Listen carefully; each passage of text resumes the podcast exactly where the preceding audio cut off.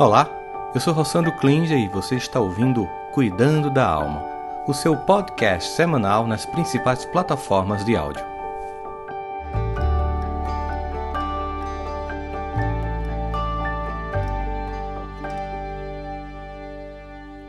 Você já pegou-se duvidando de si mesma e de si mesmo constantemente? Essa dúvida, consciente muitas vezes, em suas habilidades, nas suas capacidades pessoais, ela tem afetado, por exemplo, a sua autoconfiança, a sua capacidade de realização.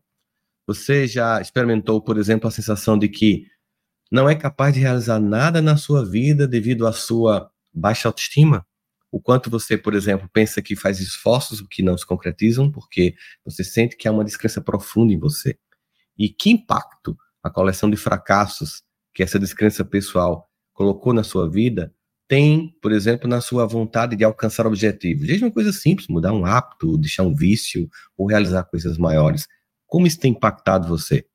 Como você acha que é possível superar essa profunda incapacidade de finalmente fazer uma coisa tão essencial que eu falo tanto em todos os meus conteúdos e nos meus cursos, que é acreditar em você, aprender a se amar. Quais estratégias ou abordagens que você considera eficazes para que você finalmente possa construir uma autoestima saudável e superar a sua dúvida, que é muitas vezes destrutiva, e quais os primeiros passos que alguém pode dar para romper o ciclo da dúvida e da descrença? Seja muito bem-vinda, muito bem-vindo ao nosso Cuidando da Alma, no episódio de hoje, onde encontro forças para mudar e conseguir o que eu quero. Vamos começar com a nossa frase do dia, e essa frase do dia eu não busquei em canto nenhum. É uma frase que eu falo muito para as pessoas. Eu quero com ela refletir sobre nós. Duvidar de si mesmo o tempo todo só lhe dá uma coisa na vida: uma coleção de fracassos e de descrenças pessoais. Eu vou repetir. Duvidar de si mesmo o tempo todo só lhe dá uma coisa na vida: uma coleção de fracassos e descrença pessoal. Essa não é uma dúvida saudável. Tem uma dúvida que é saudável, uma dúvida assim do cogito ergo sumus, né, de René Descartes, a dúvida cartesiana, a dúvida que faz a ciência acontecer, a dúvida que faz com que você reflita um pouco mais, onde tomar uma atitude impensada, essa é uma dúvida saudável, ela vem da sabedoria, ela vem da humildade. A dúvida que eu estou falando aqui é a dúvida da baixa autoestima, da sensação de profunda incapacidade de acreditar que pode realizar qualquer coisa na sua vida. Essa dúvida, ela não é bem-vinda, ela é destrutiva. Portanto, quando você duvida de si mesmo o tempo inteiro, você não está tendo uma dúvida que é baseada na humildade, uma saudável dúvida de quem quer melhorar, mas alguém que não acredita e que apenas reforça o sentimento de incapacidade. Vou contar uma história para vocês. Quando eu tinha 18 anos, uma vizinha me pediu para eu dar uma aula para o filho dela, né? Ele tinha dificuldade em aulas de história, de geografia, uma coisa que eu sempre gostei muito, à toa que eu fiz psicologia também, sempre gostei de matérias da área de humanas, tinha minhas dificuldades com física, química e matemática, mas conseguia passar, mas não era nenhum aluno que depois iria fazer engenharia. Então, ela me ofereceu o equivalente hoje a tipo 10 reais para cada aula que eu desse ao filho dela. Assim que eu cheguei a primeira vez para dar aula para ele, estava lá na mesa, os cadernos colocados, os livros do colégio. Ele estudava de manhã também, então foi à tarde, depois do almoço.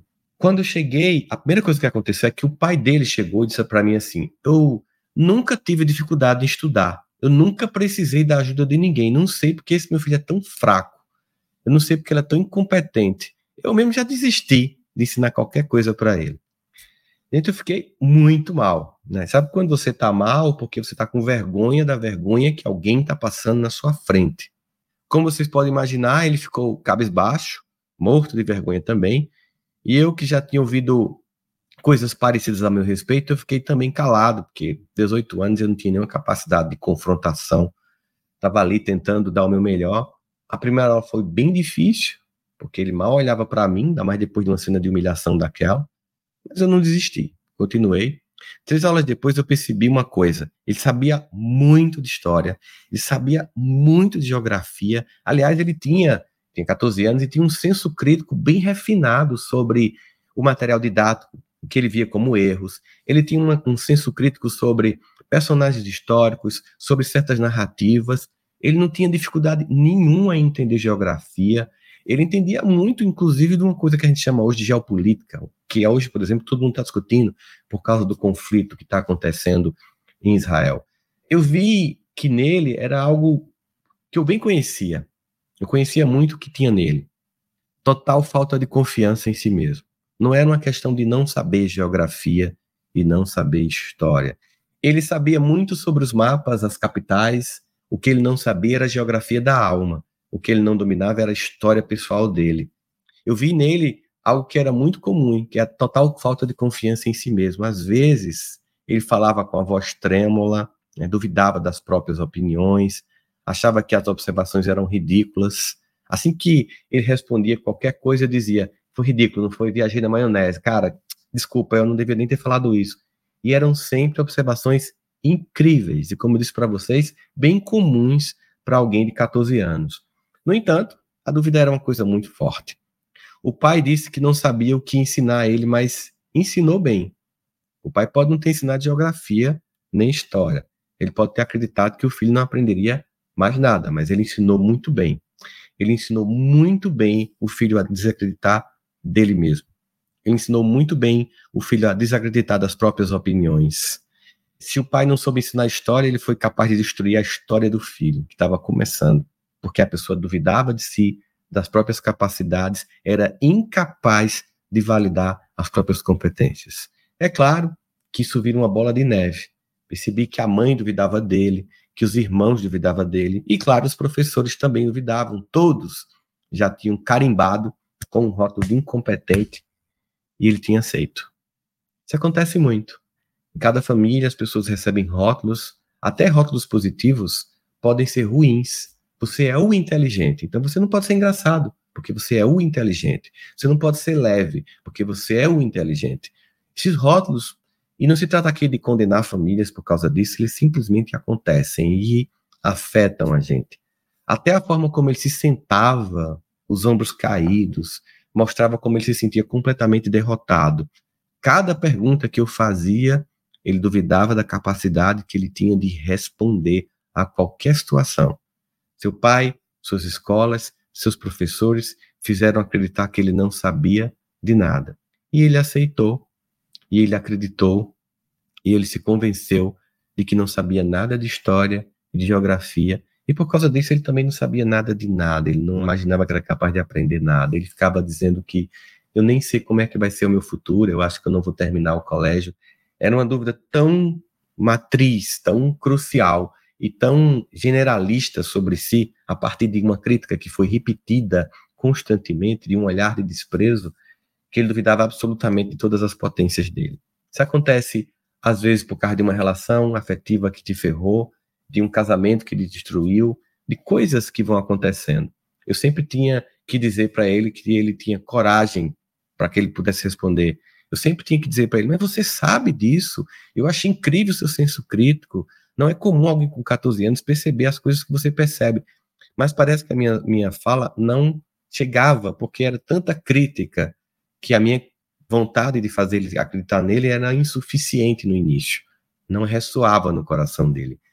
Eu contei a meu avô, vocês conhecem meu avô, conto muitas histórias do meu avô materno, né? E eu contei a meu avô que eu estava dando aula, o filho da vizinha tal. E aí um dia eu estava lá conversando com meu avô no almoço, e aí, e aí, como é que tá seu aluno? Ele já aprendeu história, geografia, né? Como é que tá aí? Você conseguiu ensinar para ele? Você gosta muito? Você discute muito comigo? Eu sei que você gosta, você entende muito. E ele já está entendendo? Aí eu disse assim, vô, ele sabe muito de história e geografia, ele tem um senso crítico incrível, ele não tem problema nenhum com relação a isso, eles sabem demais. Como meu avô era muito honesto, ele olhou para mim e fez assim: Ah, mas se ele sabe muito, você tem que ser honesto, você tem que dizer para a família dele que ele não precisa de aula, porque ele sabe tudo. Diga à família dele que você não precisa mais receber né, esse dinheiro. Então foi que eu respondi a meu avô: Avô, minha tarefa não é fazer ele entender geografia história. Minha tarefa lá, eu percebi que é ele acreditar nele mesmo, e eu acho que eu vou conseguir. Talvez, pensando bem agora, falando sobre isso, talvez tenha nascido ali o começo da minha vontade de cuidar de pessoas, né, de se tornar psicólogo, de fazer as pessoas acreditarem nelas mesmas, delas conseguirem olhar para elas além da crítica. O que vejo hoje são pessoas cansadas, esgotadas, que não acreditam em si, que duvidam, pessoas que não conseguem se enxergar. A quantidade de pessoas que eu olho e penso, se essa pessoa conseguisse ver nela 10% do que eu enxergo, ela seria uma outra pessoa, ela teria uma outra vida. Pessoas que desistem nas primeiras dificuldades, que desistem de si o tempo inteiro, que começam e nada terminam, desistem antes de tentar porque já acreditam que não vão conseguir, já dizem, eu não vou nem tentar, não é para mim. Estão o tempo inteiro com sintomas, dores profundas, angústias, dores no corpo e que tem uma base muito semelhante, que é a falta de amor próprio, um sentimento de invalidação pessoal. Síndrome do pânico, ansiedade, tristeza, melancolia, medo. Não que nada disso não exista de fato, que não precise de tratamento e muitas vezes de medicamento, mas muitas vezes há uma dor maior por trás, que é quando a coisa acontece. Muitas pessoas, elas não morrem porque se alimentam mal, porque elas eram pessoas que se alimentavam mal, apenas porque eram pessoas que não sabiam comer. Não, eram pessoas que foram destruídas, que foram abusadas e que aprenderam a não amar o corpo, e isso foi tão forte que um dia elas passaram a não se alimentar corretamente, destruindo a saúde até que morreram por causa de uma doença consequente de um abuso na alimentação, não foi o abuso na alimentação, foi o abuso emocional lá no final. Lá no final. Pessoa que tomou todas as cachaças desenvolveu uma doença terrível, acabou com todo o patrimônio na família, não foi o álcool, foi uma, uma infância difícil, em que não acreditava em si, em que ouvia muitas críticas, e que para tentar anestesiar a dor desse lugar, tomava todas para poder esquecer quem era, para esquecer a vida que tinha. Na verdade, a maior parte das nossas manifestações patológicas tem um fundo emocional profundo. E como diz Renato Russo, eu gosto muito de citar esse trecho da música dele, muitos temores nascem do cansaço e da solidão. Muitos temores nascem das dúvidas do passado, muitos temores nascem das muitas formas que as pessoas olham para a gente como incapaz e que a gente compra e que a gente acha que é verdade. Isso é muito destrutivo. Demais. Muito lamentável, na verdade.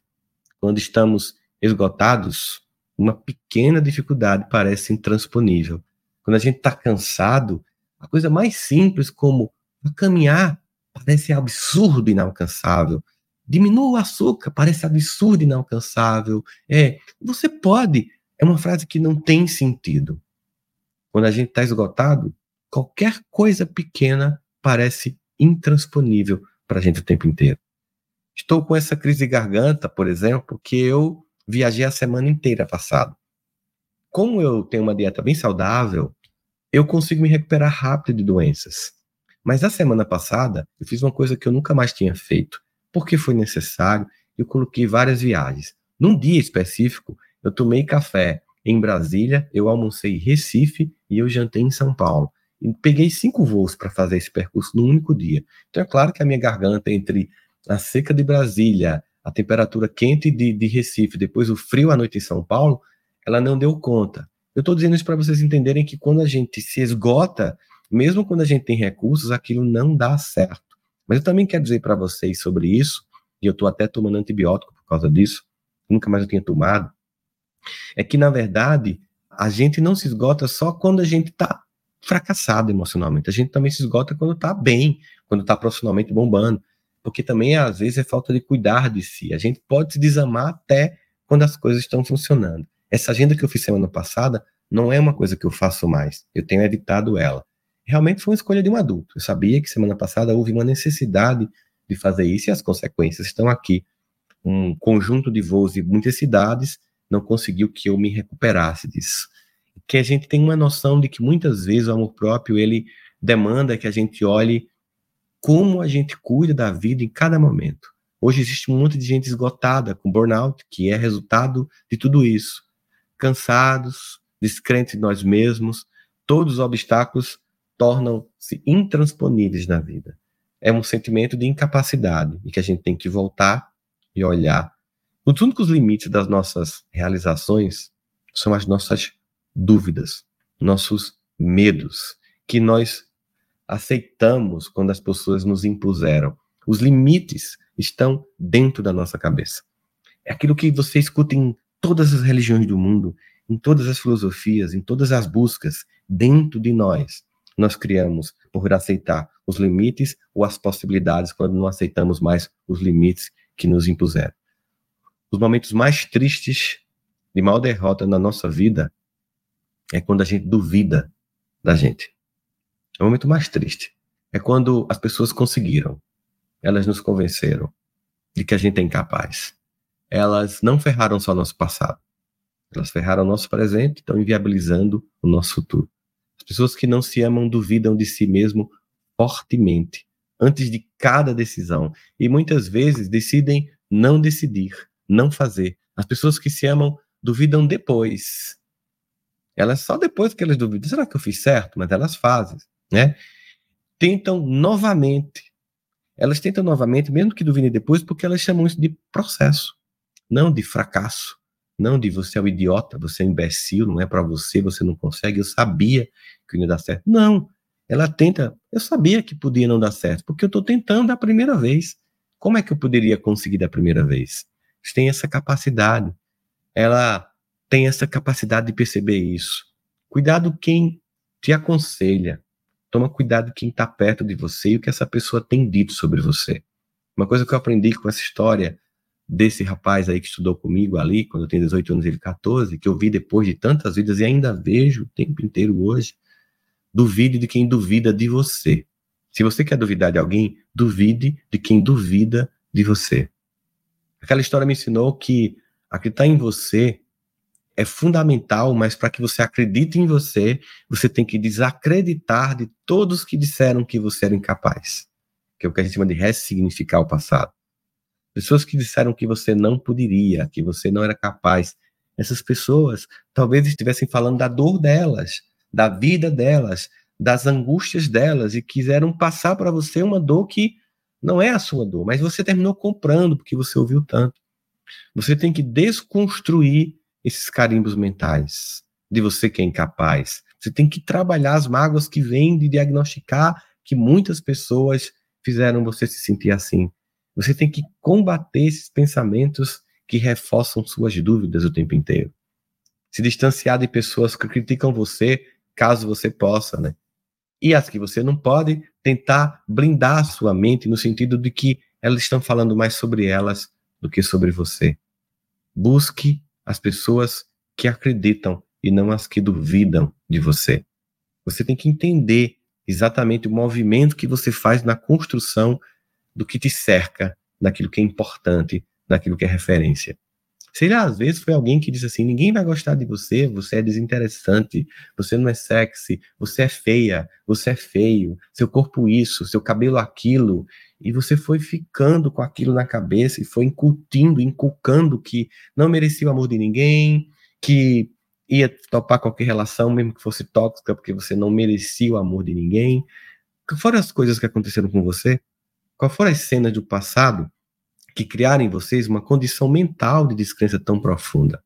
Tem um livro de Carlos Drummond chamado O Avesso das Coisas, de Carlos Drummond de Andrade, em que ele diz uma coisa que chama muita atenção. Há muitas razões para duvidar e uma só razão para crer. Eu quero pegar essa frase de Drummond e fazer uma metáfora com o que eu estou dizendo aqui agora. Há muitas pessoas que duvidam de você, mas basta uma acreditar em você, que é você. O mundo pode duvidar de você. Se você não fizer isso, você consegue vencer. O mundo inteiro pode acreditar em você. Se você duvidar de você, a crença do mundo não vai ser suficiente para que você consiga se erguer. Se tratar bem e definir na vida quem você vai duvidar, de quem duvida de você ou de você. Em quem você vai acreditar?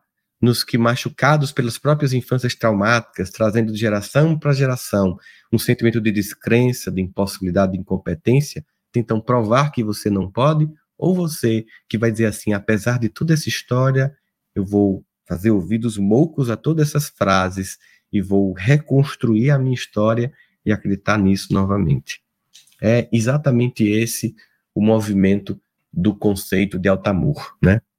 Essa construção de você não fazer ouvidos moucos a essas histórias. Um beijo no coração, sempre bom que vocês estejam aqui, sempre uma alegria encontrar vocês no Cuidando da Alma. Até mais. Tchau, tchau. Espero que você tenha gostado do nosso podcast de hoje. Este conteúdo é transmitido ao vivo todos os domingos às 10 da manhã pelo meu canal do YouTube. Trouxemos este conteúdo para as plataformas de áudio para que você possa continuar cuidando da alma durante a semana.